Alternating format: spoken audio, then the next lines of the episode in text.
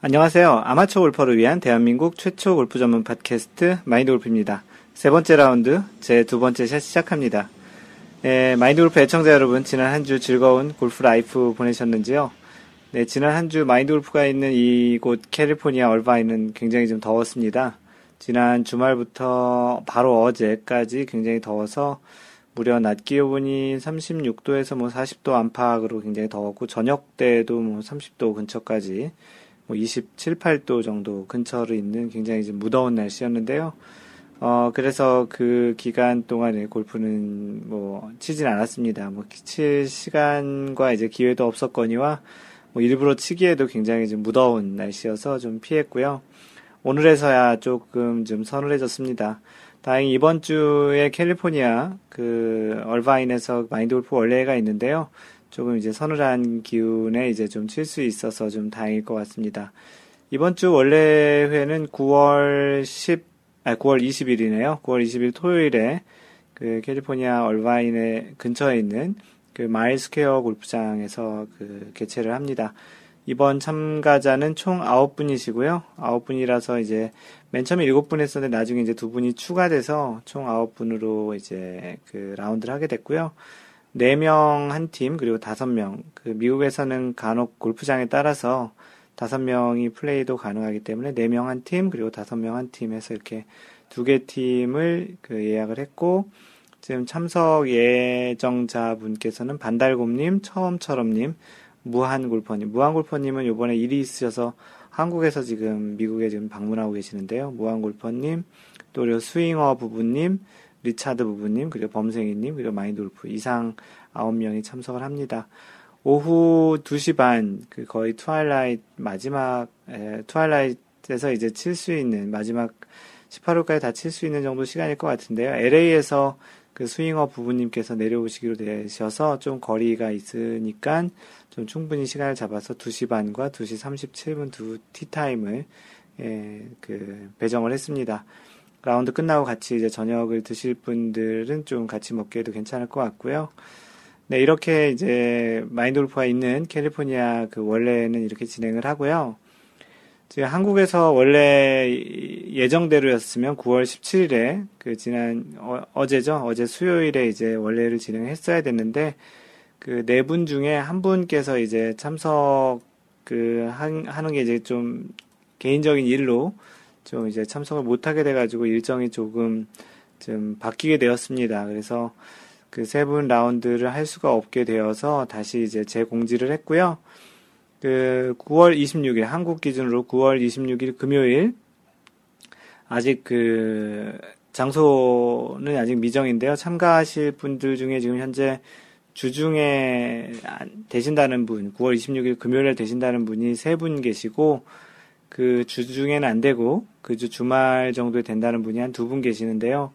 일단 이번 주말까지 모집을 해서 가장 많은 인원 쪽에 계시는 분 쪽으로 일정을 잡으려고 합니다. 지금 공지는 구월 이십육일 금요일로 했지만 혹시라도 그 주말에 좀 더 더 많은 분이 참석을 하신다면 주말 쪽으로 할 예정인데, 현재는 그 이십육일 금요일에 세 분, 그리고 또 주말에 두 분 정도 계시는데요.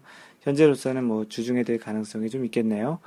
혹시 그 한국에서 마인드골프 원래 구월 원래 처음으로 하는 원래에 참가하실 분들은 그 카페에 오셔가지고 답글을 달아주시거나 아니면 마인드골프에게 개인적으로 연락을 주셔도 좋습니다.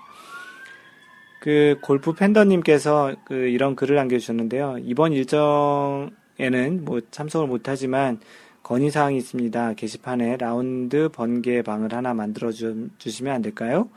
갑자기 라운드를 가고 싶을 때 같이 가고 싶습니다. 이렇게 남겨주셨습니다. 그 마인드골프 카페에 이미 그 소셜 모임 라운드 번개라는 그 모임 그 게시판이 있고요. 그 게시판을 활용해서 혹시 가시고 싶으신 분들은 번개나 이런 어떤 예정된 라운드를 올려주시면 거기에 같이 참가해서 가시는 것도 좋겠습니다. 예전에도 그런 취지로 만들었는데 활성화되지 않아서 마인드골프가 이렇게 원래의 형식으로, 마인드골프는 없지만 한국에서 이런 모임을 지금 주선하고 있는데요.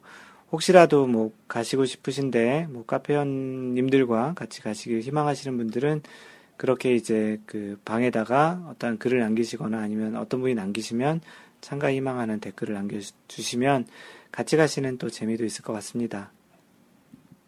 네, 지난주 피지에이 소식을 전해드리겠습니다. 그 지난주 피지에이에서는 플레이오프 대회 네 개 대회 중 마지막 대회가 이제 마무리되는데요. 투어 챔피언십이 있었는데 그 세 번째 대회 우승자, 그 비엠더블유 챔피언십 우승자였던 빌리 호셸이 그 투어 챔피언십 마지막 대회에서도 이제 우승을 했습니다. 그 두 개 대회로 우승하고 특히 이제 마지막 대회까지 우승을 하게 되면서 페덱스 컵 포인트, 누적 포인트, 아, 누적 포인트가 아니라 리셋 포인트죠. 맨 마지막 대회에서는 포인트가 리셋이 되는데 그 포인트 합계에서도 일 위를 하면서 페덱스 컵의 그 우승도 거머쥐었습니다. 대회 우승도 했고 페덱스 컵 우승도 하게 됐는데 보통 그 페덱스 컵 플레이오프 마지막 대회 우승자가 대부분 우승을 하게 되는 경우가 많기 때문에 그 페덱스 컵 그 우승자이면서 그 투어 챔피언십 대회 우승자인 경우가 상당히 많습니다. 어, 세 번째, 네 번째 대회 다 모두 우승을 한 것인데요. 그 이번 대회 우승으로 그 세계 랭킹은 지난주 대비 아홉 계단 또 상승을 해서 무려 이제 십사 위, 세계 랭킹 십사 위까지 올라오는 그 기염을 토하고 있는데요. 이 주 동안 꽤 많은 그 상승을 하고 있는, 뭐 우승을 두 번 했으니 당연히 그렇겠죠. 그 대회 우승으로 좋은 성적을 또 대회에서 우승은 아니고 좋은 성적을 냈던 또 진퓨릭도 두 계단 상승해서 세계 랭킹 오 위까지 올라왔습니다. 최근 우승은 없지만 그 지속적인 좋은 성적을 통해서 이렇게 세계 랭킹 오 위까지 올라왔고요. 현재 세계 랭킹 일 위는 칠 주 연속 로리 맥길로이가 계속 유지하고 있고 이 위는 아담 스캇인데 지난주에 이 점 일삼 포인트 차이였는데요. 이번 주에는 이 점 오오 포인트 차이로 이제 격차가 좀 많이 버, 그 늘어, 늘어나고 있습니다. 타이거 우즈가 이제 대회 참석을 못하면서 계속 순위가 떨어지고 있는데요. 이번 주에도 한 계단 하락을 해서 현재 세계 랭킹 십오 위에 있습니다. 그 한국 선수들 순위는 최경주가 칠십구 위, 노승열이 구십이 위 정도를 하고 있고요.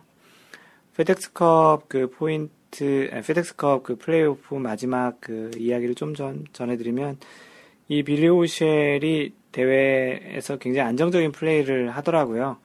마인드골프가 그 중계를 봤는데 그 로리 맥길로이와 같은 조로 이제 진행을 하다가 로리 맥길로이는 중간에 워터헤저도 빠지고 그 짧은 퍼팅도 이렇게 놓쳐가면서 어떻게 보면 자기가 자신의 그런 페이스를 놓치게 되면서 어떻게 보면 그 빌리 호셸이 좀 더 우승을 하기에 쉽게 그렇게 이제 갈 수 있게 된 것 같습니다. 그 세 번째 대회 우승자였기도 했지만 네 번째 대회에서도 굉장히 안정적인 플레이로 해서 이제 빌리 호셸이 우승을 했는데요.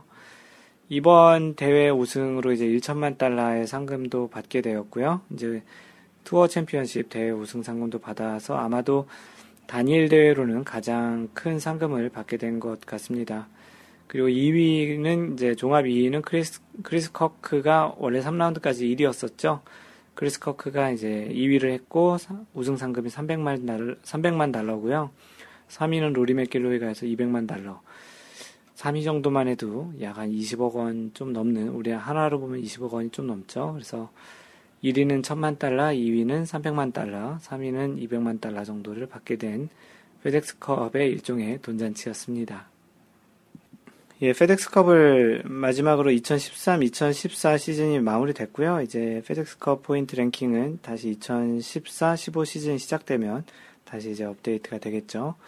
이번 주에는 피지에이 대회가 없고요. 그 한 주 쉬었다가 다음 주에는 그 이벤트성 대회인 제사십 회 라이더컵을 합니다. 미국 대표와 유럽 대표가 포볼, 포썸 그리고 개인전 형태로 이제 이벤트성 대회를 하는 사십 회 라이더컵이 스코틀랜드 글렌 이글스 호텔에서 열리고요. 코스 이름은 피지에이 센터너리 코스입니다. 다음 주 팟캐스트에 좀 더 이제 자세한 설명을 드리도록 하겠고요. 그 피지에이 올해의 선수 수상이 지난주에 있었습니다. 맥길로이가 수상을 하게 되었고요. 그 이 년 전에도 그 선정이 되었고 삼 년 근 삼 년에 이제 두 번의 이제 피지에이 올해의 선수로 선정이 되었습니다. 올해 그 피지에이에서 삼 승을 했고, 이제 그 중에 메이저는 두, 이 승도 했는데요. 그 피지에이 올해의 선수는 피지에이 투어가 선정하는 올해의 선수와는 좀 별개입니다. 그, 그, 대, 매 대회마다 그 부여된 포인트를 합산해서 시즌이 끝나면 자동으로 수상자가 결정되는데요. 천구백팔십이 년에 부활한 피지에이 올해의 선수는 피지에이 투어 정규대회 우승 횟수, 상금 순위, 그리고 평균 타수, 이런 지표로 이제 그 선정이 됩니다. 일명 잭 니클라우스 트로피라도, 아니, 일명 잭 니클라우스 트로피로도 알려져 있는데요. 피지에이 투어 올해 선수는 음, 보통 이제 십이월에 있는 피지에이 투어 그 선수들에 의해서 이제 투표가 됨, 투표로 이제 결정되는데요. 요 두 개가 뭐가 다르냐면 피지에이 올해의 선수가 있고요. 피지에이 투어 올해의 선수가 있습니다. 그래서 피지에이 투어 올해의 선수는 십이월에 피지에이 투어 선수들 투표로 하는 것이고, 어, 방금 전에 얘기했던 맥길로이, 맥길로이가 받았던 것은 이제 피지에이 올해의 선수입니다. 투어가 빠진 거죠. 약간 헷갈리기도 한데요. 어쨌든 맥길로이가 올해 굉장히 좋은, 뭐 페덱스 컵 우승은 못했지만 끝까지 이제 굉장히 선전을 해서 시즌 이천십삼 십사 시즌에서 굉장히 좋은 성적을 냈던 맥길로이가 피지에이 올해의 선수로 선정됐다라는 그 소식을 전해드립니다. 네, 엘피지에이에서는 시, 어, 시즌 다섯 번째 메이저 대회인 에비앙 챔피언십이 있었는데요. 아주 굉장히 좋은 소식이 있었습니다. 그 한국의 그 초청 선수, 이 메이저 대회에 초청 선수로 그 참여했던 김효주가 이제 그 메이저 대회에서 우승을 하게 된 건데요. 십팔 번 홀에서 그 카리 웹이 한타 차로 이제 먼저 앞서서 역전으로 그 진입을 했는데요. 김효주는 그 마지막 굉장히 멋진 버디펫을 만들고, 그리고 이제 카리웹은 그린 주변에서 어프로치한 것이 좀 길어서 마지막 팝펫을 놓치게 되면서 극적인 역전 우승을 했습니다. 드라이버를 둘 다 치고 그 다음 카리웹이 먼저 사 번 아이언으로 아이언을 쳤는데 그린 주변 프린지에 공이 갔었고, 김효주는 하이브리드로 쳤었죠. 김효주의 하이브리드는 삼 점 오 미터 정도 약간 슬라이스성 그 브레이크가 있는 그 퍼팅 라인이었고요. 네, 카리웹이 어프로치한 것이 홀을 지나서 좀 지나갔었습니다. 어, 김효주보다는 조금 가까운 약 삼 미터 정도 됐었던 것 같은데, 김효주가 삼 점 오 미터 되는 그 버디펫을 넣게 되면서 그 카리웹에게는 굉장히 좀 부담스러운 펫이 됐던 거죠. 파를 해야 연장을 갈 수 있었는데 그것을 넣지 못해서 초청 선수 자격으로 출전해서 아주 값진 우승을 하게 되었습니다. 굉장히 좀 인상적인, 이번 대회를 통해서 마인드골프가 김효주 선수의 팬이 됐는데요.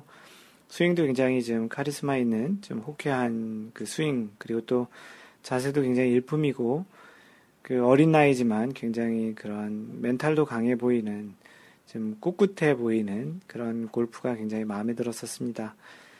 그 김효주는 아직까지 엘피지에이 투어 티켓이 없었는데 이번 대회 우승으로 엘피지에이 투어 출전 투어 자격도 이제 획득을 하게 되었고요. 메이저 대회로 우승했기 때문에 오 년 동안 이제 시드를 받게 된 것입니다. 또 엘피지에이 투어도 이제 뛸 수 있는 그런 기회가 됐고, 이제 또 좀 더 더 큰 무대에서 더 많은 이제 좋은 성적들을 내는 김효주를 보게 될 것 같으니 굉장히 좀 기대가 되고요. 그 이 메이저 대회로 우승한 것뿐만 아니고 이런 측면에서도 김효주에게는 아주 큰 의미가 있는 우승이었나 우승이 아니었나 싶습니다. 그 김효주가 우승을 하고 나서 그 우승 세리머니를 그 선배 언니들이 많이 해주지 않았다라는 또 그런 기사들도 있고, 그걸로 인해서 좀 여러 이런저런 말도 좀 많이 있었는데요. 그러게요, 김효주가 첫 메이저 우승이고 막내이기도 한데 그 언니들이 좀 많이 좀 축하해주고, 뭐 통역도 약간 좀 부실했다는 그런 이야기들이 있는데, 뭐 개인적인 입장에서 이렇게 생각을 해보면 메이저 우승자이고 또 상위 랭커들인 그 뭐 박인비라든지 유소연이라든지 뭐 최나희라든지 그런 선수들 영어 잘하잖아요. 그런 선수들이 그, 그 기, 김효주 선수 옆에서 통역도 같이 해주면서 이렇게 편안한 분위기를 잡아주었으면, 참 그런 것도 카메라 앵글로서도 굉장히 지금 좀 보기 좋지 않았을까 싶기도 한데, 어, 김효주 선수 아마도 뭐 아무것도 잘 기억이 나지 않았을 겁니다. 아무리 축하해 주어도 그 우승이 그 실감이 나지도 않았을 텐데 굉장히 다시 한번 축하하고요. 마인드골프가 앞으로 김효주 선수를 그 눈여겨 볼 예정입니다. 네, 세계 랭킹으로는 이번 그 우승으로 김효주가 열 계단 상승을 해서요, 이십 위에서 탑 십이 이제 십 위까지 올라왔습니다. 네, 굉장히 좀 가파른 상승인데요. 그리고 또 아쉽게 대회 이 위를 한 카리웹. 카리웹은 메이저 대회 칠 승, 그리고 엘피지에이 투어 40, 사십일 승인가 되는 굉장히 많은 승을 한 선수인데, 그런 선수에게 지금 우승한 김효주라 대단, 더 대단한 것 같았는데, 카리 웹도 세계 랭킹 네 계단 상승해서 오 위까지 올라왔습니다. 요즘 들어 이제 지속적인 상승세를 보이고 있는 최나연도 한 계단 상승한 십삼 위고요. 여전히 세계 랭킹 일 위는 스테이시 루이스고, 이 위 박인비와 영 점 이팔 포인트 차이입니다. 지난주 영 점 삼일 포인트인데요. 영 점 영삼 포인트가 좀 줄었네요. 그리고 이번 주 지금 진행하고 있는 요코하마 타이어 엘피지에이 클래식이 진행되고 있는데요. 현재 일 라운드까지 허미정 선수가 굉장히 잘하고 있습니다. 에이언더파로 본 것 같은데요. 허미정 선수가 이번 대회에 한번 우승을 해보는 것도 굉장히 좋을 것 같네요. 최근 들어 한 거의 한 달 이상, 한 오 주 정도간 그 한국 선수들이 아주 대단히 그 선전을 보이고 있는데요. 꼭 이번 대회도 우승을 하는, 특히 이제 허미정 선수가 우승하는 것도 참 좋겠네요. 네, 이번 주 골프계 소식 중에는 그 해외에 있는 이야기들을, 이야기를 하나 선정을 했는데요. 그 윌리엄스라고, 그 스티브 윌리엄스라고 그 예전에 타이거 우즈의 캐디를 한참 했다가 지금 이제 아담 스캇의 이제 캐디를 하고 있는 스티브 윌리엄스 이야기입니다. 그 스티브 윌리엄스가 이제 아담 스캇과도 이제 결별을 할지 모른다라는 그런 이야기인데요. 예, 이 내용은 그 아시아경제 김현준 골프 전문 기자가 쓴 내용이고요. 제목이 이제 윌리엄스, 스콧과도, 아담 스캇 얘기하는 거죠. 스캇과도 결별이라고 이제 썼는데요. 기사 내용이 이렇습니다. 황제 캐디, 그 일명 황제 캐디라고 하죠. 그 스티브 윌리엄스, 뉴질랜드가 아담 스캇과 이제 결별한다는데, 점점점. 왜 황제 캐디라고 하냐면, 타이거 우즈와 이제 그 한참, 콤비로 꽤 오랜 시간 동안 그 캐디 생활을 하면서 벌어들인 돈이 아마도, 아마도 웬만한 투어 프로 선수들이 벌어들인 돈보다 훨씬 많아서 그럴 겁니다. 뭐 계약 자체에도 굉장히 좀, 좀 나름 돈을 좀 받았을 거고, 보통 캐디들이 선수들의 우승 상금의 십 퍼센트 정도를 받게 되거든요. 물론 중간중간에 인센티브도 있을 테고요. 뭐 타이거 우즈와 이제 그 메이저 대회만도 꽤 많은 승수를 이제 올렸던 것으로 기억이 나는데요. 천구백구십구 년부터 이천십일 년까지 메이저 대회를 십삼 승을 같이 했으니 굉장히 이제 그때 벌어들인 돈만도 꽤 큰 것 같습니다. 그 이야기인데요. 미국 골프 채널은 그 십팔 일 그 스캇이 아다, 윌리, 스캇, 아담 스캇이 스티브 윌리엄스와의 파트너십을 끝내기로 결정했다고 전했다.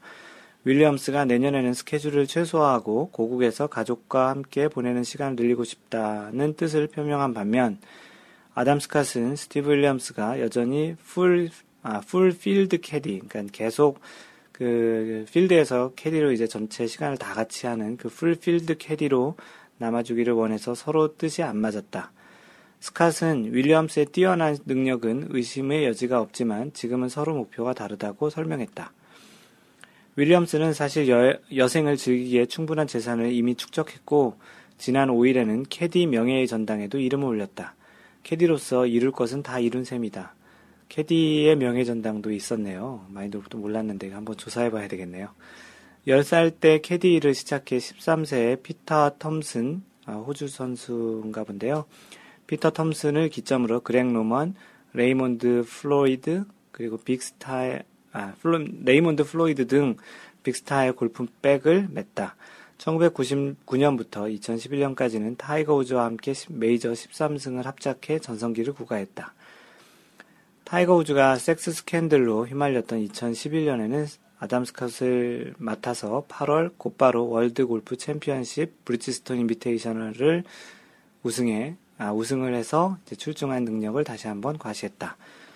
슬럼프에서 벗어난 스캇은 실제 지난해 마스터즈에서 호주 선수 최초로 그린 재킷을 입었고, 지난 오 월에는 세계 랭킹 일 위에 등극했다. 현재는 로리 맥길로이가 하고 있죠. 하지만 민감한 발언으로 도마 위에 오르기도 했다. 이천팔 년에는 우즈의 라이벌인 필 미켈슨을 비하하는 발언으로, 이천십일 년에는 스캇과 함께 브리지스톤에서 우승한 직후에는 내 캐디 생활에서 이번 우승이 최고의 순간이라고 말해 자신을 해고한 우즈에 대한 화풀이를 퍼부었다. 이천십일 년에는, 이천십일 년 십일 월에는 우즈를 상대로 인종차별적인 발언을 퍼부어 비난이 쏟아졌다. 그 어떠한 투어 선수들보다도 좀 유명세를 많이 또 탄 그 또 캐디, 캐디 중에는 가장 돈을 많이 번 캐디가 아닌가 싶기도 한데요. 오늘 그 골프 소식은 이 한때 타이거 우즈와 굉장히 많은 우승을 만들었던 스티브 윌리엄스가 아담 스콧과도 이제 결별을 하고 조금은 자기 시간을 좀 보내고 싶다라는 그런 기사 내용을 그 전해드렸습니다. 그 미국에는 그 캐디를 전문적으로 양성하는 캐디 스쿨도 있다고 하더라고요. 그래서 교육 과정 중에는 뭐 백을 양쪽으로도 메고 이제 십팔 홀 도는 것도 있고 뭐 그 우산도 들고 그 백도 메고 그러면서 이제 클럽을 이렇게 전달하는 뭐 다양한 그런 또 어떻게 보면 재밌는 그런 교육 과정도 있다고 하는데 이러한 캐디도 나름 골프를 굉장히 잘 알고 또는 잘 칠 줄 알면 더더욱 좋겠죠. 그래서 오늘은 그 스티브 윌리엄스 유명한 그 캐디의 그 소식을 한번 전해봤습니다. 네, 한국에서는 사실 이 캐디와 관련해서는 조금 안 좋은 소식이 있었죠.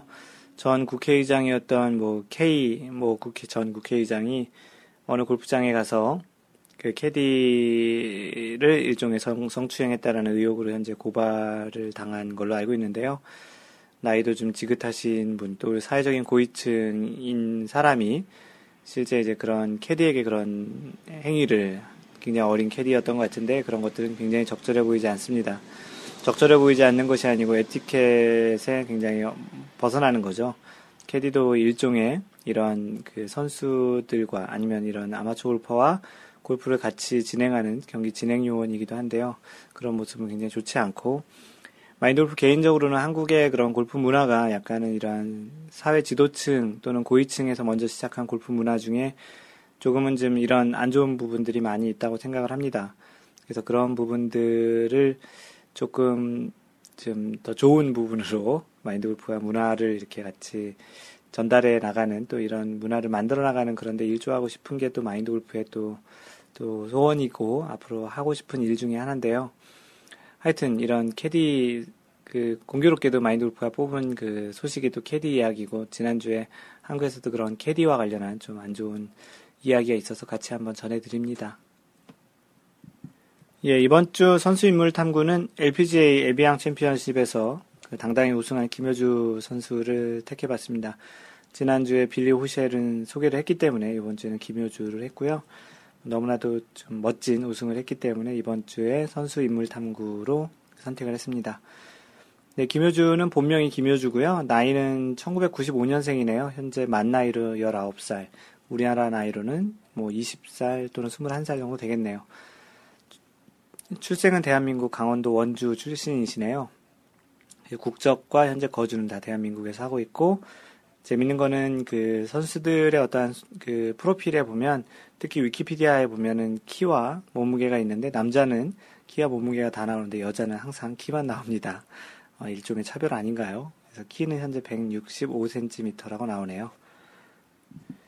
네, 아마추어 시절을 한번 보면 그 여섯 살에 골프를 시작했다고 하네요. 여섯 살에 골프 시작해서 그 당시에 이제 골프 신동 소리를 들으며 자랐다고 하는데요. 우리 아마추어들 중에도 처음 골프 시작할 때 골프 신동 소리를 들으시는 분들이 종종 있죠.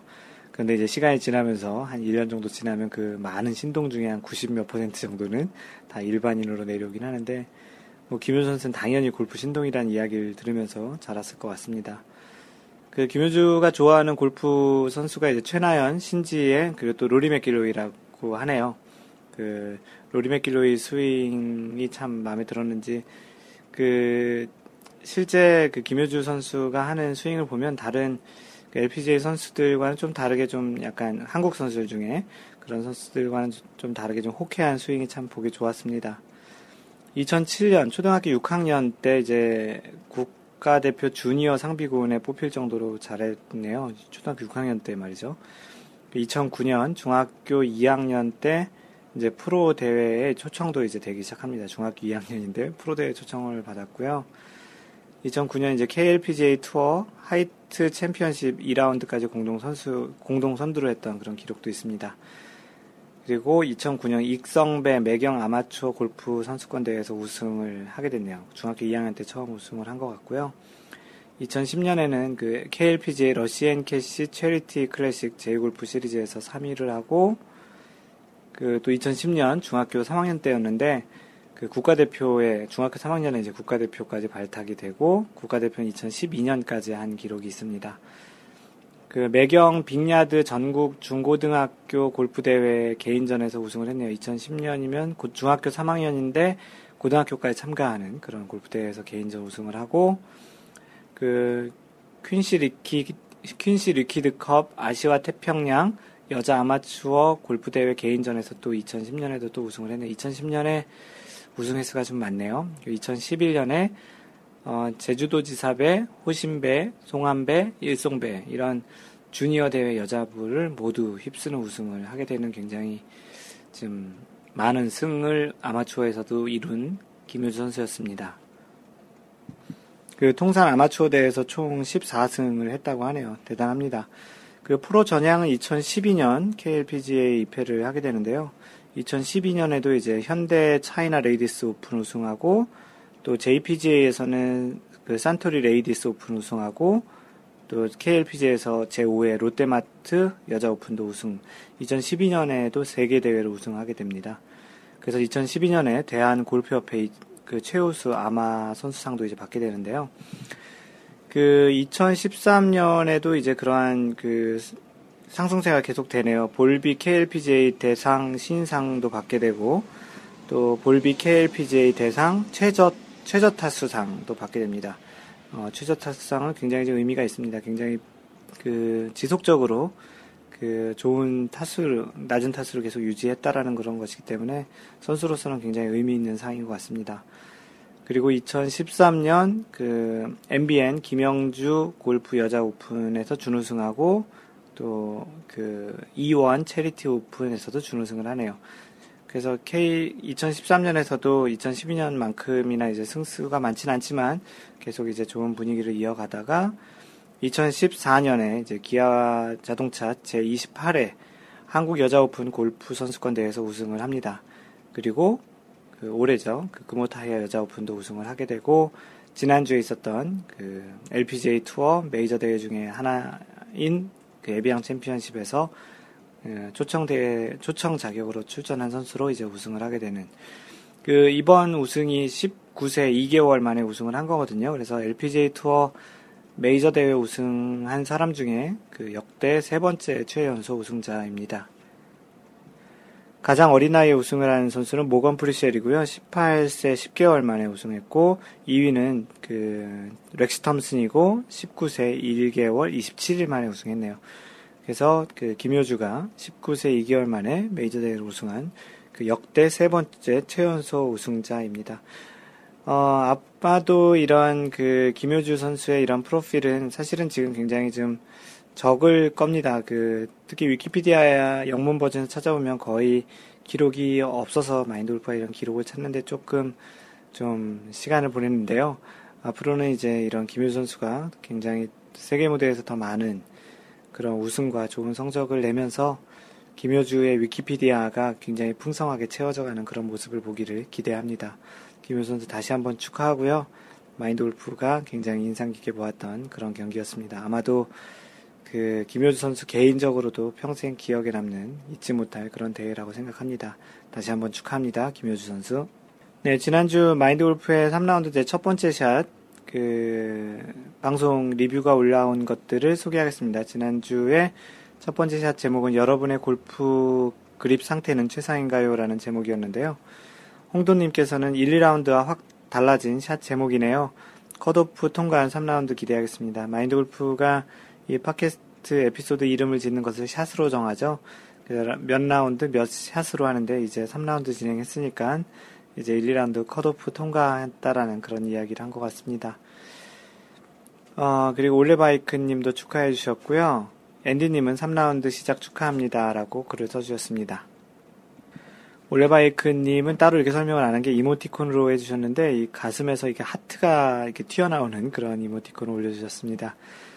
어, 유케이님, 어, 방송 잘 들었습니다. 새로 선보이신 골프계 소식과 룰 훑어보기 덕분에 저는 진짜 유익하게 방송을 들었습니다. 아마 다른 분들도 삼 라운드 방송은 매주 기다려지지 않을까 싶네요. 지난 방송들도 그랬었겠지만요. 옆집 처자 얘기만 안 했어도, 옆집 처자 얘기는 지난번 삼 라운드 첫 번째 샷을 들어보시면 알 수 있을 것입니다. 음, 사실 너무 자주 방송 타는 것 같기도 하고 제가 글 올리면 쟤 또 뭐야 라고 생각하실까봐 이번엔 글 안 쓰려다가 그놈의 오지랖이 또 진짜 이번이 마지막입니다. 가로 열고 이거 언젠가 전에도 한 번 한 말 같은데 라고 가로 닫고 그 지난주 방송이 그 그립 상태가 최상인가요? 라는 방송을 해서 그랬는지 그 웅님께서 유케이가 아니죠. 웅님께서 팁 하나 알려주신다고 그립 손질법을 알려주셨습니다. 내용이 뭔지 한번 읽어드릴게요. 사실 유튜브에서 검색하시면 그립 갈아 끼우는 법은 많이 있기에 손쉽게 하실 수 있으실 거예요.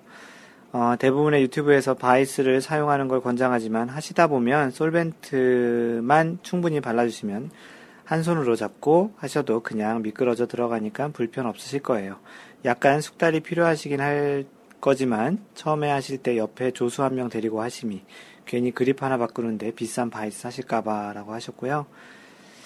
어, 정작 안, 알려드리려고 했던 건 그립이 맨질맨질할 때 손질법인데요.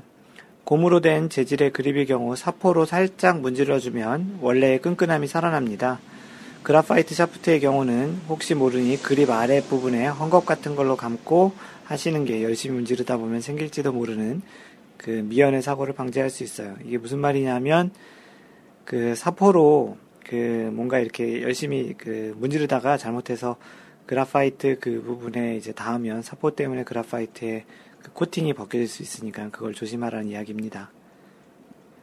그 사포로 사용해서 사용할 경우 두세 배의 수명 연장을 하실 수 있으실, 거, 있으실 거예요. 그렇다고 그립 굵기가 변할 정도로 문지르면 안 되고요. 겉에 한꺼풀 정도 살짝, 알죠? 그 느낌? 어, 이렇게 사포로 사용해서 수명 연장된 그립 덕분에 절약된 돈은 한 분당 그립 최소 열네 개면 마인드골프 방송 들으시는 분은 숫자가 많으시니까 얼추 대박. 어, 요즘 영국 파운드 환율이 계좌번호는 원하시는 분은 원하시는 분에 한해서 선착순으로 쪽지를 드린다고 어, 이 방법을 알려주셔가지고 어, 이제 돈을 세이브할 수 있으니까 그런 세이브한 돈은 옥님께 보내달라는 그런 농담의 이야기입니다. 그 마인드골프의 새로운 섹션에 대한 첫 피드백이셨고 굉장히 유익했다고 하셔서 굉장히 큰 힘이 됩니다. 오늘도 이제 그 마인드골프가 읽어주는 골프 룰북 두 번째 시간이 진행이 될 텐데요. 하여튼 뭐 그렇게 유용하다니 이제 계속 진행을 잘 해 나가도록 하겠습니다. 그 마인드골프는 바이스를 사용하고 있고요. 바이스 없이 처음에 했는데 조금 그 잘 안 들어가는 경우도 있더라고요. 그게 어떤 그립 같은 경우 그 마인드골프가 써봤던 거 그립 중에는 아이오믹이라는 그립은 굉장히 빡빡해가지고 잘 들어가지 않더라고요. 그래서 바이스 없이는 좀 고생했는데 또 조심해야 될 것 중에 하나가 그 그 샤프트에 이제 그립이 잘 안 들어간다고 샤프트의 어떤 끝을 어떤 벽의 모서리나 그런 것에 놓고 이제 밀어 넣다 보면 샤프트가 휘어질 수 있거든요. 그때 휘어지다가 조금 좀 강도나 어떤 힘에 좀 문제가 생길 수 있으니까 혼자 하실 때는 만약에 바이스 없이 하실 때는 그런 거 조심하시고요. 그 마인드골프가 샀던 바이스는 한 이십 불, 삼십 불짜리 좀 저렴했던 걸 샀으니까 혹시 그렇게 아주 비싼 거 아니더라도 괜찮고요. 뭐 이렇게 아까 얘기하셨던 옥님처럼 그 직접 하실 수도 있고 바이스 같은 걸로 물려서 고정시켜서 하시는 것도 괜찮다는 이야기 전해드립니다. 네, 그리고 주구장창님이 알려주신 또 팁이 있는데요. 뭐 삼 라운드 축하하신다고 하시면서 라운드 마치면 부드러운 수세미에 중성세제 비누를 묻혀 두세 번 닦아줍니다. 물이 밑으로 빠지게 헤드를 위로 그리고 그립을 아래로 세워 말리면 그립이 쫀득쫀득하게 살아나서 손에 착 감깁니다. 네, 이게 아주 좋은 방법이죠. 근데 좀 정성이 좀 많이 필요하죠. 갔다 와서 클럽을 빼가지고 또 닦아야 되는데 대부분의 경우는 차에다 그냥 넣어놓든지 뭐 미국 같은 경우도 그렇죠. 뭐 거라지에 그냥 넣어놓든지 하는데 이런 정성이 있으면 당연히 골프도 잘 치실 거라 생각이 됩니다. 뭐 좋은 팁들이 좀 많이 있는데 요번 주에는 아마 그런 걸 한번 올려봐야 되겠어요. 나만의 그런 골프 클럽 손질법을 한번 조사를 한번 해보고 같이 이야기를 나눠보는 것도 좋겠습니다. 네, 주구장창님, 옥님, 네, 고맙습니다. 네, 그래서 마인드 골프가 지금 새로 시작한 코너, 그 골프, 그 소식, 골프 뉴스와 이제 이 팟캐스트 후반부에 하는 마인드골프가 읽어주는 골프룰북 그 내용에 대해서도 좀 피드백을 주셨으면 좋겠고요. 언제든지 새로운 그 라운드 시작할 때 아니더라도 중간에 좀 해줬으면 좋겠는 또는 이제 이건 뺐으면 좋겠다라는 그런 의견이 있으시면 언제든지 주시면 어, 검토해보고 적극적으로 반영하도록 하겠습니다. 네, 다음은 카페에 인사 남기신 분이신데요. 어, 아이디 넙디아찌님, 넙디아찌. 네. 안녕하세요. 유튜브에서 마인드골프 강좌 보고 찾아왔어요. 원래 이런 글 쓰고 하는 거 귀찮아서 안 하는데 역시 골프의 힘이란 대단하더군요. 저는 미국 노스캐롤라이나 랄리 부근에 살고 있습니다. 요즘 골프에 살짝 미쳐 있어서 토요일만 되면 가족 다 팽겨치고 필드 나가고 있습니다. 요즘처럼 부자들이 부러울 데가 없더군요. 돈 많으면 일 안 하고 매일 골프 칠 수 있을 텐데, 크크크. 서부 쪽에는 모임 같은 거, 모임 같은 게 있는 것 같은데, 동부 쪽에는 없나 보죠? 강좌도 흥미롭게 잘 보고 있습니다. 무엇보다 마인드골프님 너무 사람 좋아 보여서 이곳까지 끌려오게 됐네요. 아무튼 이렇게라도 만나게 되어 반갑습니다. 네, 아직 그 동부 쪽에는 지속적으로 이렇게 모이는 모임은 없습니다. 뭐, 동부에 여러 군데 사람들이 좀 계시는 것 같은데, 같이 모이기에는 지리적으로 좀 멀리 떨어진 것 같고요. 마인드 골프가 있는 이 캘리포니아는 조금 사람이 있어서 지금처럼 원래도 진행을 합니다. 마인드 골프가 약 사 년 전에 노스캐롤라이나에 한번 갔었던 적이 있었는데, 그쪽도 골프 치기에 아주 좋은 동네인 것 같더라고요. 그, 넙지아, 넙디아찌님, 네, 그, 글 남겨주셔서 그리고, 어, 마인드 골프가 너무 사람 좋아 보인다라는 아주 좋은 칭찬해주셔서 너무 고맙고요. 카페에도 자주 오셔서 자주 뵀으면 좋겠습니다. 혹시 마인드 골프가 동부 쪽에 가게 되면 연락 한번 드리겠습니다. 고맙습니다. 넙디아치님.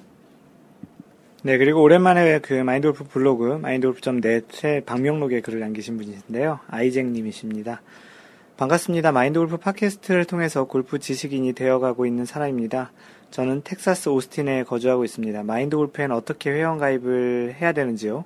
아니면 어떻게 이렇게 게스트북, 방명록에 이용을 해야 되는지요? 라고 했는데요. 마인드 골프가 알려드린 대로 그 카페나, 카페로는 이제 회원을 가입하셔야 되고요. 블로그는 따로 이제 회원 가입을 안 하셔도 됩니다. 마인드 골프가 보니까 오늘 그 카페를 이제 찾아서 오신 것 같고요. 그 카페에 오신 아이잭님 고맙습니다. 오늘 글을 남겨주신 분들은 미국, 텍사스에 계신 분, 노스캐롤라이나에 계신 분들이 좀 있습니다. 이렇게 마인드골프 팟캐스트 또 마인드골프의 글을 들으시는 분들, 보시는 분들이 전 세계에 있는 게 굉장히 굉장히 좀 뿌듯하기도 하고요. 언젠가 마인드골프의 소원 같은 게 하나 있습니다. 꿈이 하나 있는데 전 세계에 이 마인드골프를 알고 있는 분들을 찾아서 가서 이제 같이 만나서 골프도 하고 글도 쓰고 방송도 찍고 그렇게 하는 세계 일주, 그리고 또 골프장 소식도 전하는 그런 일주를 하려고 합니다. 그래서 그런 프로젝트를 이제 서서히 준비를 할 예정이고요. 그런 것에 동참하거나 후원을 해주실 분들은 언제든지 좋으니까 연락을 주시는 것도 고맙겠습니다. 언젠가 마인드 골프가 꼭 할 겁니다. 한 이, 삼 년 내로는 꼭 할 거고요. 그런 부분에 있어서 이렇게 해외에 계신 분들은 마인드 골프가 한 번씩은 다 찾아갈 방문지가 될 것 같네요. 고맙습니다. 아이잭님. 네, 다음은 마인드골프가 올린 글인데요. 갤러리 주머니로 들어간 맥길로이의 공이라는 제목입니다. 그 페덱스 컵 마지막 대회였던 그 투어 챔피언십 이 라운드에 있었던 일인데요. 그 로리 맥길로이가 친 공이 그 나무에서 떨어지면서 갤러리의 주머니 속으로 들어간 그런 그 상황이 있었습니다. 이런 경우 어떻게 처리하는 게 좋을지에 대한 그 사진하고 같이 이렇게 이제 글을 올렸습니다. 이 내용은 오늘 마인드골프가 소개할 내용과 약간 좀 관련이 있기도 한데요. 그 이럴 경우에는 이제 구계자가 있었던 위치에서 가장 가까운 곳에 드롭을 하게 됩니다. 그 가까운 곳에 드롭이라고 하면 그 수직 방향으로 그대로 이제 그 아래 방향으로 드롭을 하게 되는 것이고요. 이와 관련해서는 마인드골프가 조금 있다가 다른 이제 골프 상식을 전할 때 같이 이야기를 드리겠습니다. 그 골프가 이제 대자연을 상대로 그리고 또 많은 사람들도 또 구경을 하고 굉장히 오픈 스페이스에서 굉장히 열려진 공간에서 이렇게 하다 보니까 굉장히 다양한 케이스들의 그런 일들이 생깁니다. 어떻게 갤러리에 주머니에 공이 들어가는 일이 생길지 사실 상상하기도 힘들었었는데 아마도 공에, 공이 이렇게 나무에서 이렇게 튕기다가 그냥 수직으로 떨어졌는데 그때 이제 갤러리 주머니에 들어간 것 같습니다. 이 갤러리도 굉장히 황당했을 것 같기도 하고 갤러리는 아마도 그 자리에 딱 멈춰 섰겠죠. 그리고 이제 선수도 굉장히 황당한 경험을 했었을 것 같은데요. 모벌타로 그냥 그 공이 있었던 위치에서 수직 방향으로 드롭을 해서 이제 진행을 하면 되는데 비슷한 케이스가 또 다른 대회에서 있어가지고 그와 관련해서 이따가 조금 이따가 골프 상식으로 같이 전해드리도록 하겠습니다.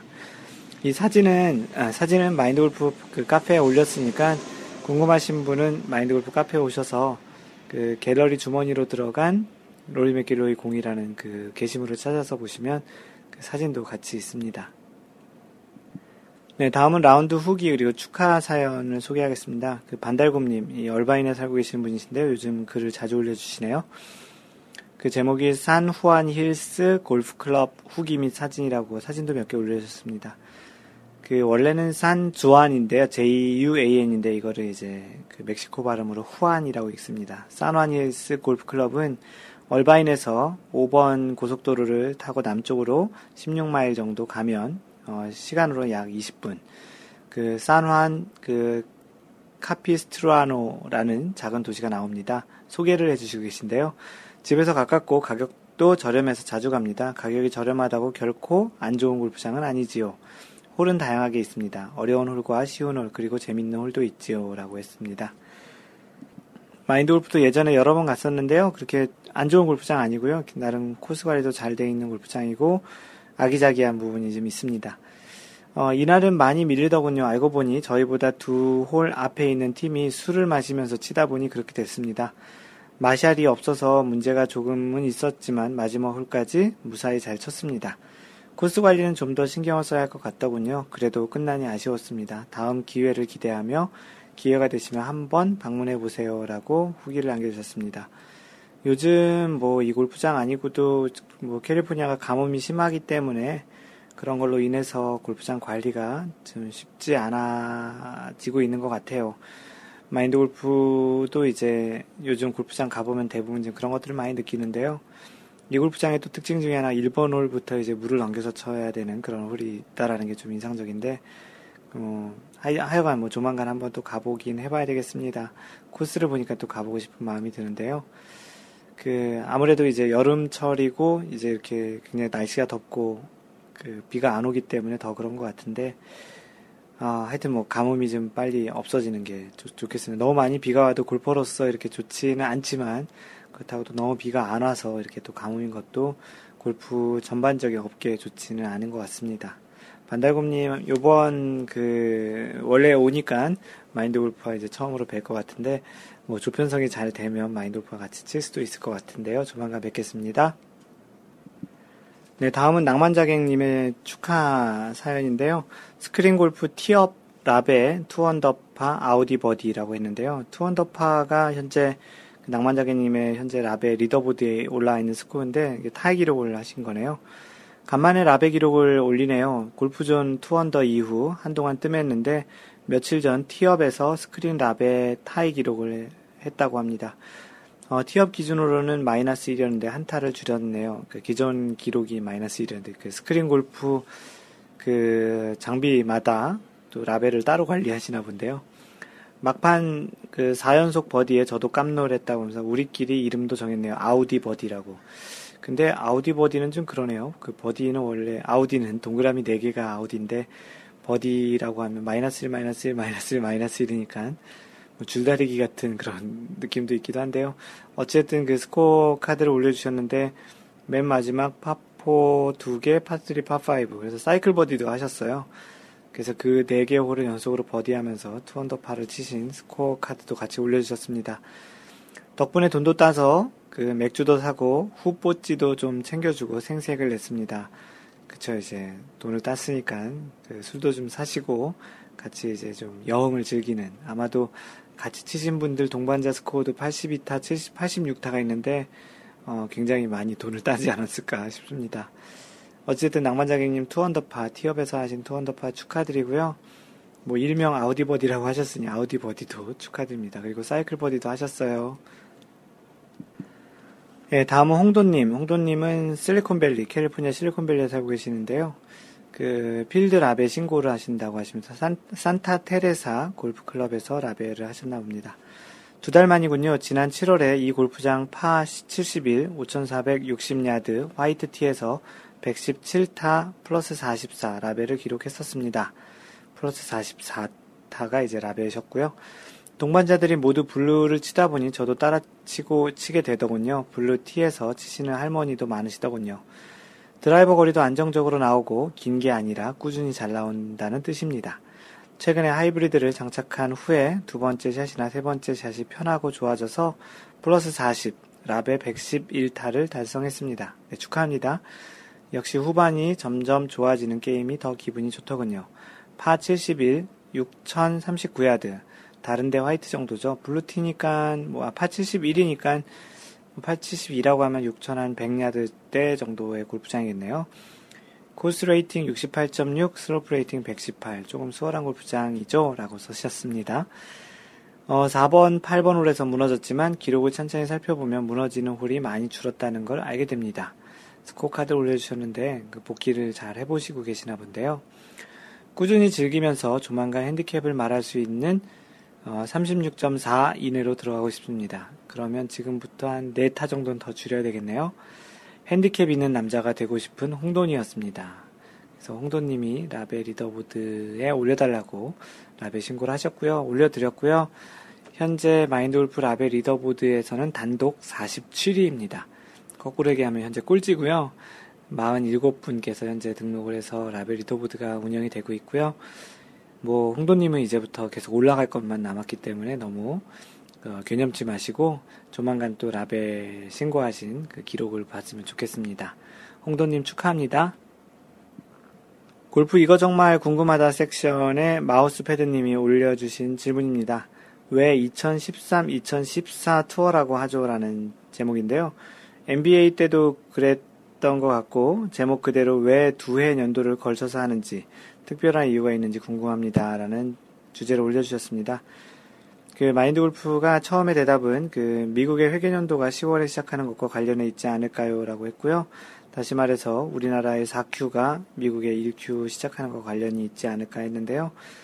그 마인드 골프가 아는 지인과 그 이야기를 그래서 하다가 좀 내용을 좀 추가해 드렸습니다. 뭐 모든 미국의 그런 뭐 미국 정부는 그 시월을 회계연도로 시작을 하지만 뭐 꼭 모든 회사가 다 그렇지는 않거든요. 그래서 그분과 좀 이런저런 이야기를 하다가 이제 좀 내용을 좀 추가했습니다. 그 한국과 아시아 국가 몇몇 나라를 빼고는 회계연도를 제각각 설정해서 사용한다고 합니다. 그 우리나라의 경우는 캘린더 이어의 시작인 일월 일일을 시작으로 해서 십이월 삼십일일을 회계연도로 많이 채택하고 있지만 미국과 같이 서양의 경우에는 단체들마다 조금은 다르게 채택한다라는 겁니다. 그 말은 이제 엔비에이나 뭐 피지에이 투어 같은 경우는 이천 그, 시월을 회계연도로 이제 시작을 해서 이제 한다라고 보면 되는 것이죠. 예전에 마인드 골프도 같이 일했던 외국 회사들의 경우에 때에 따라서는 사월 또는 칠월, 사, 오, 육이니까 칠월 맞죠? 칠월을 회계연도로 채택해서 사용했던 것으로 기억이 나고요. 미국 정부도 시월을 회계연도로 시작하는 것으로 알고 있습니다. 회사들은 제각각 자신들이 정해서 사용하는 것이고요. 그 사는 방식과 문화의 차이도 있을 것 같습니다. 우리나라가 일월을 회계연도로 시작하니 다른 나라가 특별해 보일 수도 있겠다는 생각이 들기도 하지만 문화나 사는 방식에 따라서 다를 수도 있겠구나라는 정도를 할 수 있죠. 거꾸로 미국 같은 경우 뭐 시월부터 한다든지 사월, 칠월부터 하는데 왜 한국은 일월부터 한다라는 그런 반대의 시각도 있을 것 같은데요. 그러한 문화에 오래 살았기 때문에 그렇게 이제 딱딱 떨어지는 일월부터 하는 것이 왠지 더 딱 맞을 것 같다는 생각이 들지만 사실 우리의 학기, 그 대학 그런 시스템, 학교 시스템도 약간 좀 다르기도 하죠. 뭔가 딱 떨어지는 것을 좋아하는 문화에서 일월 시작, 십이월 끝이 왠지 좋을 것 같지만 뭐 아니어도 오히려 이상하지도 않을 것 같다는 생각이 듭니다. 방금 전에 얘기 드린 대로 반대로 미국에서 이러한 회계연도의 문화로 이제 살았던 사람은 한국에서 일월, 이월, 일월부터 십이월까지 그렇게 쓰는 형태의 체계가 어색하거나 뭐 왜 여기는 이렇게 쓰고 있지? 라고 생각할 수도 있을 것 같은데요. 뭐 그런 것 중에 이제 대표적인 게 방금 얘기 드렸던 학교 시스템인 것 같습니다. 뭐 우리나라는 이제 삼월 학기 시작이지만 미국은 이제 구월 학기 시작인 그런 것도 좀 차이가 있죠. 미국에 처음 왔을 때는 좀 이상했지만 살다 보니 이게 또 자연스럽기도 한 그런 상황입니다. 그래서 이런 이천십삼, 십사 년 투어라고 하는 것은 살아, 이 동네에서 살고 있는 그런 문화, 그리고 또 꽤 오랜 시간 동안 해왔던 그런 습관과 관련이 있지 않을까 싶은데요. 뭐 답이 됐는지 모르겠습니다. 마우스패드님. 네, 다음은 반달곰, 반달곰님이 올려주신 그 코리아 데일리의 박기수 기자가 쓴 기사를 올려주셨는데요. 제목이 오바마, 그 버락 오바마 미국 대통령 얘기하죠. 뉴욕 유명 골프장 부킹 퇴짜 굴욕이라는 제목이 있는데요. 뭐 굴욕 정도까지야 뭐 그냥 재미있게 읽으라고 읽어주셨습니다. 내용이 기사 내용이 이렇습니다.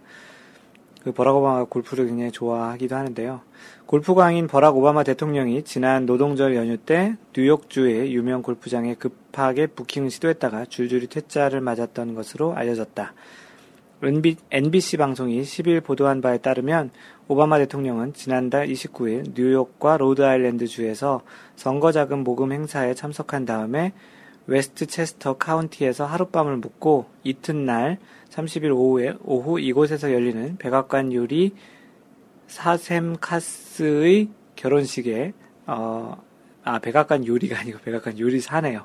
백악관 요리사 샘 백악관 요리사 샘카스인데 백악관 요리 사샘카스를 읽었네요. 여기에 기사를 인용을 해주셨는데 띄어쓰기가 하나도 안 돼 있어요. 그래서 읽기가 좀 불편한데 백악관 요리사 샘카스의 결혼식에 참석할 예정이었다. 대통령은 일정상 삼십일 오후에 짬이 나 짬이 나자 이십팔일부터 웨스트체스터 카운티의 유명 골프장들의 부킹을 시도했으나 실패한 것으로 전해졌다.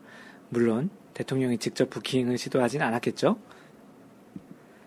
백악관이 접촉했던 골프장은 트럼프 내셔널 골프 클럽, 어, 윙, 윙드풋, 그리고 윌로, 윌로릿지 등 회원권만 십만 달러가 넘는 특급 골프장들이었으며 노동절 연휴 대목을 맞은 골프장은 이미 몇 주 전에 예약이 끝난 상태였다. 예약이 다 끝났으니까 그랬겠죠.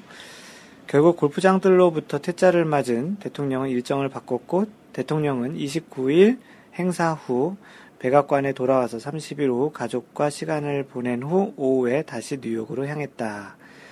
네, 이 내용이 기사 전문인데요. 뭐, 뭐 부킹이 다 완료됐으니까 뭐 이렇게 치지 못했다라는 게 어떻게 보면 당연한데요.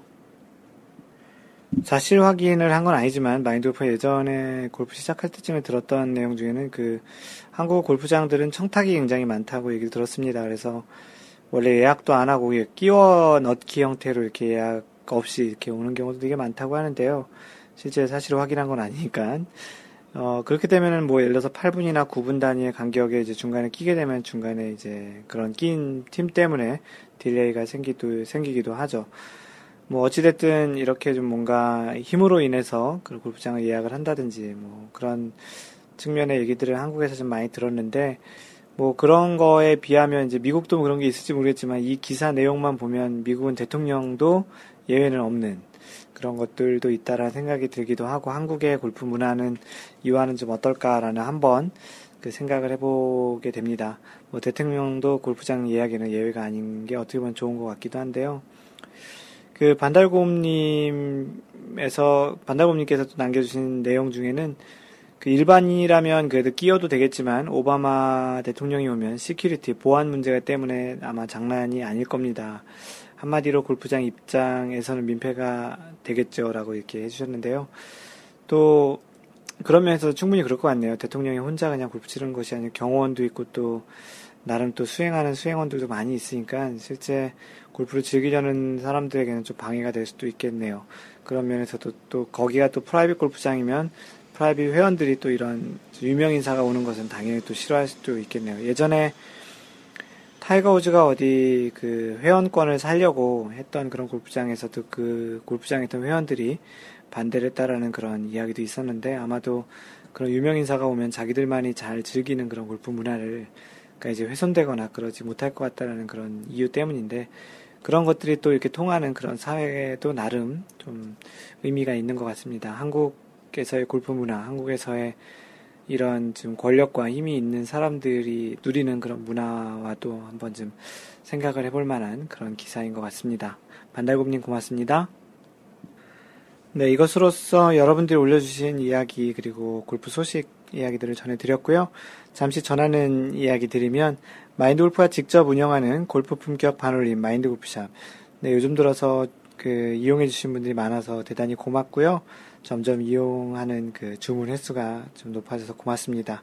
앞으로도 계속 좋은 그 착한 가격에 계속 물건들을 잘 엄선해서 올려드릴 테니까 지속적인 관심 부탁드리고요. 그렇게 마인드골프가 직접 아직까지는 영세에서 마인드골프가 직접 운영하고 있고요. 골프 품격 반올림 마인드골프샵에서 이번 주 공동구매를 진행하는데요. 이번 주는 이천십오년형 캘러웨이 빅, 빅버사 브이 시리즈 드라이버입니다. 캘러웨이에서 빅버사 시리즈 드라이버가 나왔었는데 그거에 이제 새로운 모델인 브이 시리즈가 나왔고요. 이천십오년 새로운 모델입니다. 아직 마인드골프는 쳐보지 못했고요. 조만간 한번 쳐볼 시타를 해볼 생각인데요. 어, 관심 있으신 분, 또 캘러웨이 제품 또는 캘러웨이 빅버사 시리즈에 관심 있으신 분은 마인드골프가 직접 운영하는 마인드골프 샵에 오셔서 마인드골프 샵 닷컴이거든요. 오셔서 관심 있게 지켜보시든지 아니면 주문을 해주셔도 고맙겠습니다. 이상 마인드골프 샵에서 전하는 말씀이었습니다.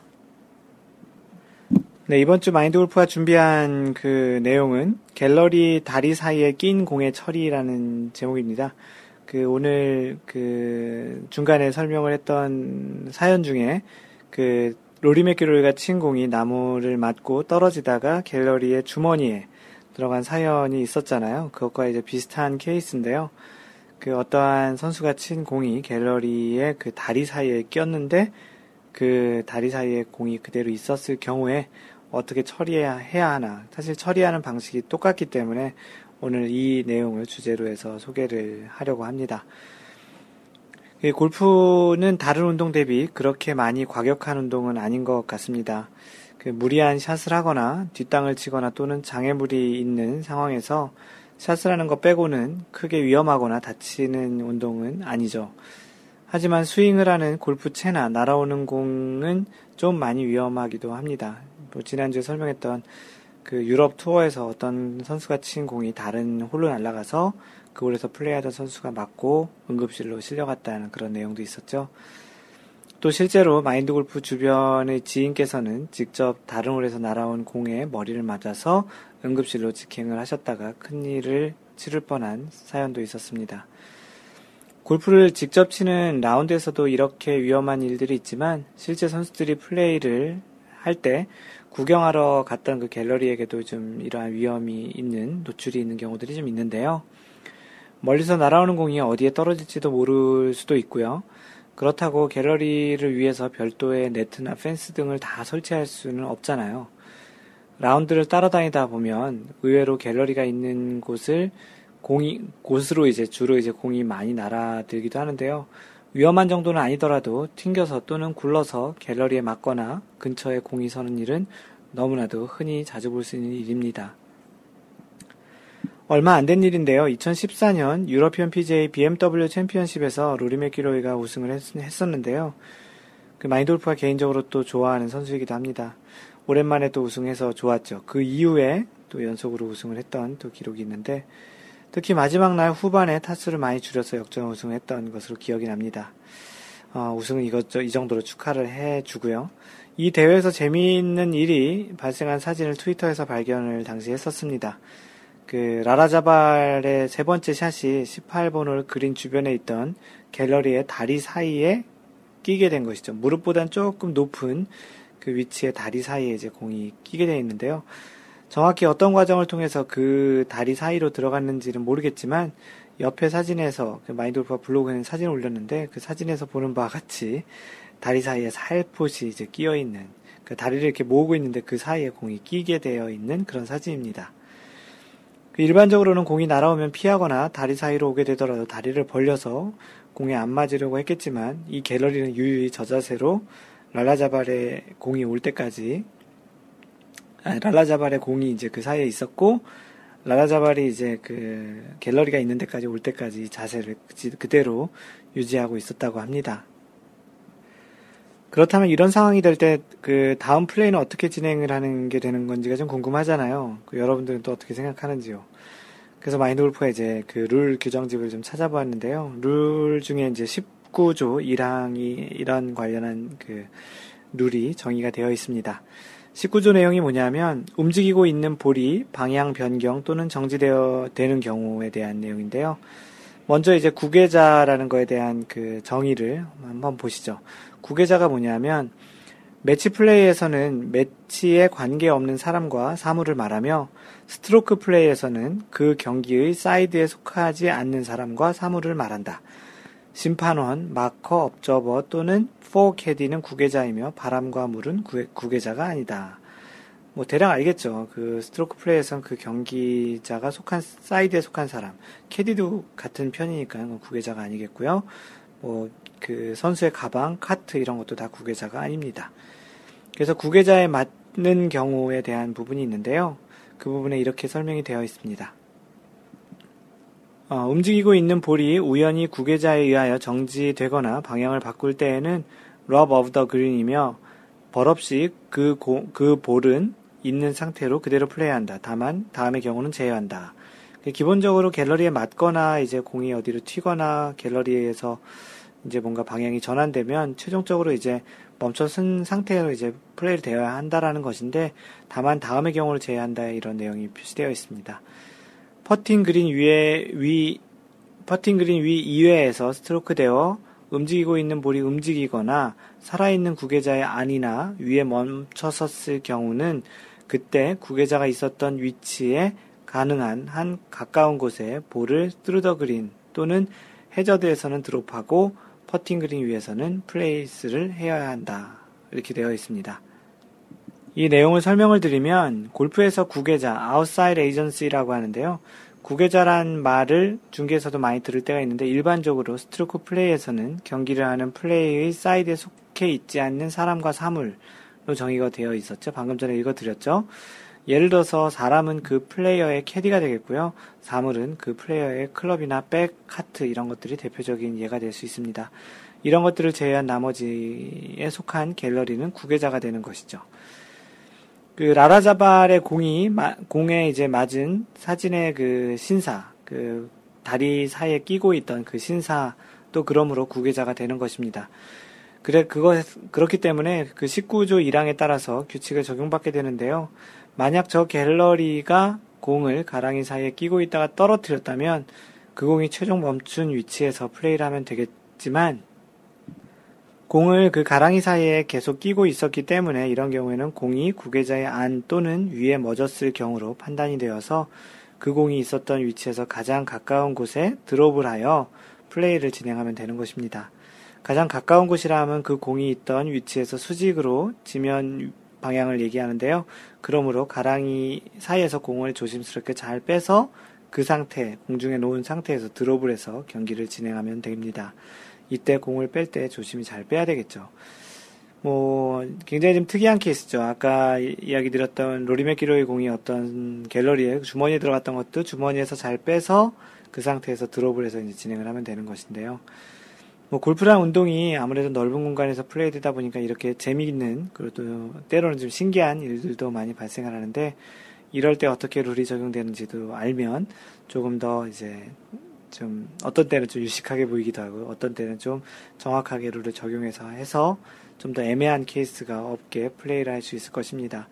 아마추어의 경우에는 뭐 갤러리도 없고 그러다 보니까 이런 일이 있진 않겠지만 만약에 이와 비슷한 유사한 일들이 있다면 공을 잘 주워서 그 위에서 드롭을 그대로 해서 진행을 하면 된다라는 것을 명심하시기 바랍니다.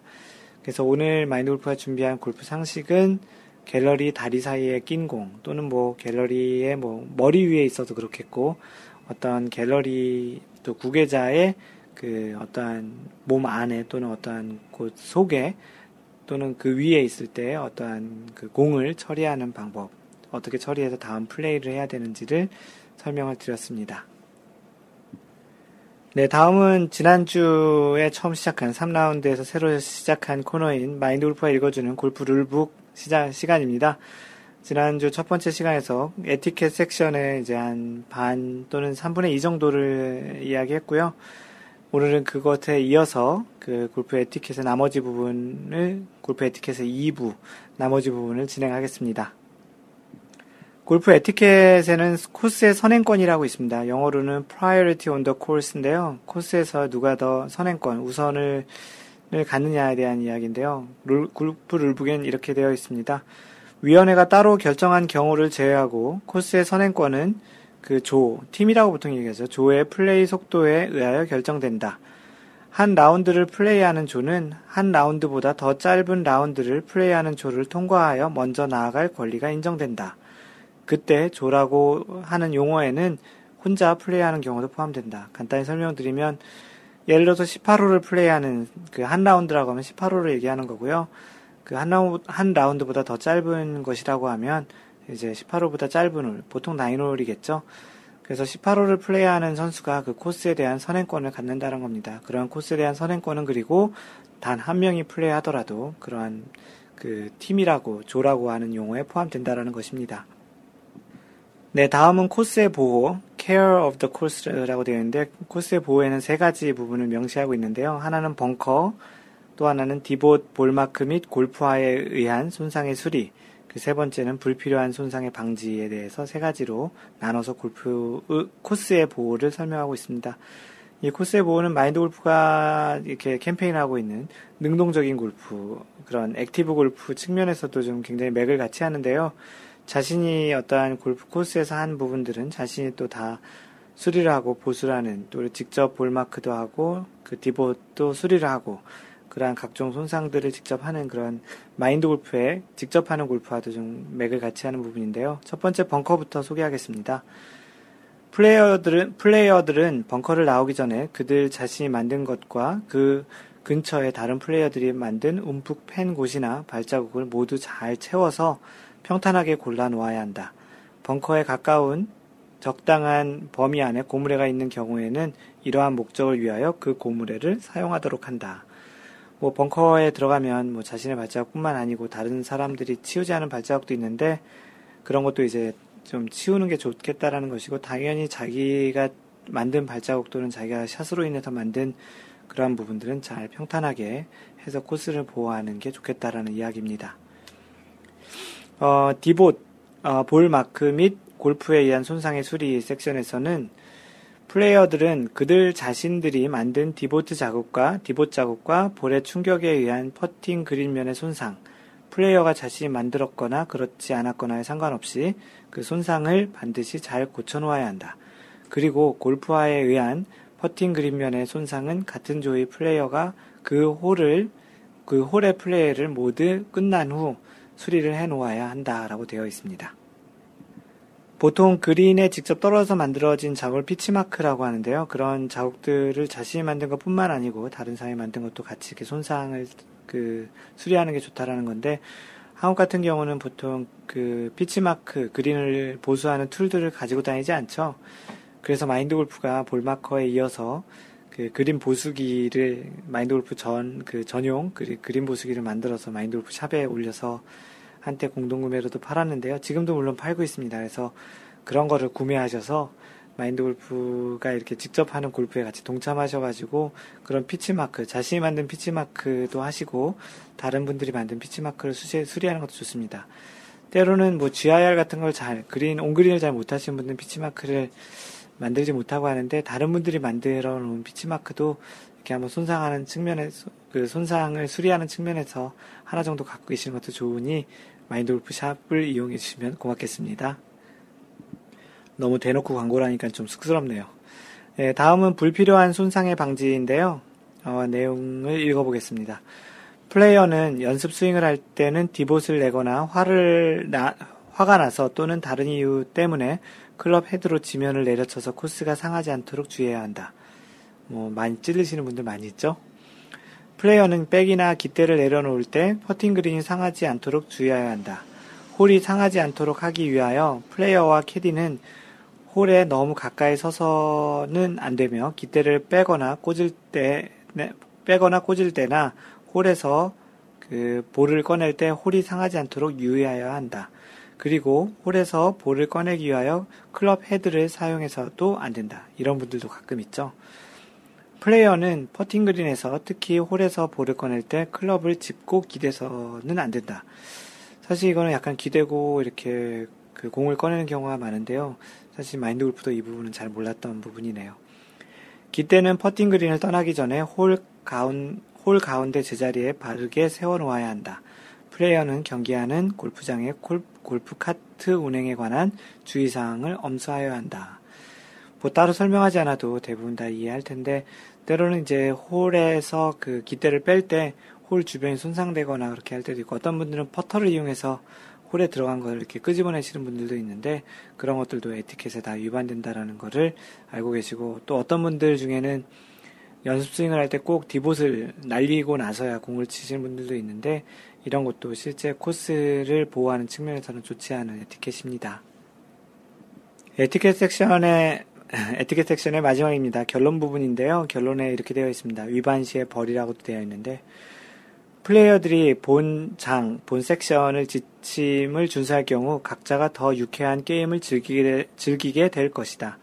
플레이어가 라운드 중에 또는 어떠한 기간에 걸쳐 계속해서 이 지침을 무시하고 다른 사람에게 피해를 끼친 경우 위원회는 위반 플레이어에 대하여 적절한 징계 조치를 고려하도록 권장한다. 이러한 징계 조치에는 예를 들어 코스에서 한정된 기간 플레이가 금지되거나 일정한 횟수의 경기 참가가 금지되도록 하는 조치가 포함된다. 이것은 본 지침에 따라서 플레이하려는 다수의 이익을 보호한다는 관점에서 정당하다고 인정할 수 있다. 위원회는 플레이어가 에티켓의 중대한 위반을 했을 경우 규칙 삼십삼 칠 에 의하여 그 플레이어를 실격시킬 수 있다라고 합니다. 굉장히 좀 무섭기도 하고 굉장히 강경한 얘기인데요. 사실 에티켓을 잘 지키면 이러한 일을 당할 수도 없고, 가장 이제 중요한 에티켓 섹션의 결론은 배려하는 골프를 하자라는 것입니다. 그 다른 사람에 대한 배려, 또 코스에 대한 배려, 그리고 그러한 자신이 뭔가를 직접 할 수 있는 능동적인 골프, 이런 것이 그 골프 에티켓 섹션의 세 가지로 축약할 수 있는 내용인 것 같습니다. 어, 이러한 에티켓을 잘 준수하셔서 여기 결론 부분에 있는 이야기처럼 동반자들과 좀 더 유쾌하고 즐거운 게임을 즐기는 그런 어, 골퍼가 되기를 마인드골프도 희망합니다. 이상으로 마인드골프가 읽어주는 골프룰북의 에티켓 섹션 부분을 마치겠습니다. 다음번 주제는 골프 섹션 그 이 장, 그 용어의 정의 부분인데요. 용어의 정의 부분은 대략적으로 한번 쭉 읽어드리는 정도로 지나갈 텐데, 다음번 세 번째 샷에서 골프 용어의 정의에 대한 이야기들을 다뤄보도록 하겠습니다. 마인드골프의 블로그는 마인드골프 닷 넷, 마인드골프 닷 넷, mindgolf.net 닷 컴이 아니고요. 마인드골프 닷 넷에 오셔서 마인드골프의 글을 읽으시면 되고요. 뭐 박명록의 오늘 아이잭님이신가 박명록의 그런 글을 남기시는 것도 괜찮습니다. 페이스북은 페이스북 닷 컴 슬래시 마인드골프 또는 페이스북에서 마인드골프를 검색하시면 됩니다. 트위터는 앳 마인드골퍼 엠 아이 엔 디 지 오 엘 에프 이 알 이고요. 카페는 네이버에서 마인드골프 카페 또는 카페 닷 네이버 닷 컴 슬래시 마인드골퍼입니다. 이메일은 멘토, 엠 이 엔 티 오 알, 여러분들에게 멘토와 같은 역할이 되고 싶어서 멘토 앳 마인드골프 닷 넷으로 정했고요. 마인드골프가 직접 운영하는 골프 품격 반올림, 마인드골프샵 닷 컴 또는 마골샵 닷 컴에 오시면 마인드골프가 그 일주일에 한 번씩 하는 공동구매, 그리고 다른 골프용품들을 보실 수 있습니다. 참고로 어떠한 골프용품이 필요하시면 그 쇼핑몰에 없는 것이더라도 마인드골프에게 이야기하거나 또는 이런 것들은 공동구매 진행했으면 좋겠다라고 이야기하면 거의 대부분 마인드골프가 진행해 줄 수 있으니 어, 당장 사고 싶으신 것들이 있으면 알려주시기 바랍니다. 그 유튜브, 마인드골프가 그 동영상 강좌 와이 골프 그리고 에티켓 골프를 하고 있는 유튜브, 마이, 마인드골프의 유튜브는 유튜브 닷 컴 슬래시 마인드골퍼 또는 유튜브에서 마인드골프라고 검색하시면 됩니다. 항상 배려하는 골프 하시고요. 이상 마인드골프였습니다. 다음번 제삼 라운드 세 번째 샷에서 만나요. Don't worry, just play mind golf. Bye!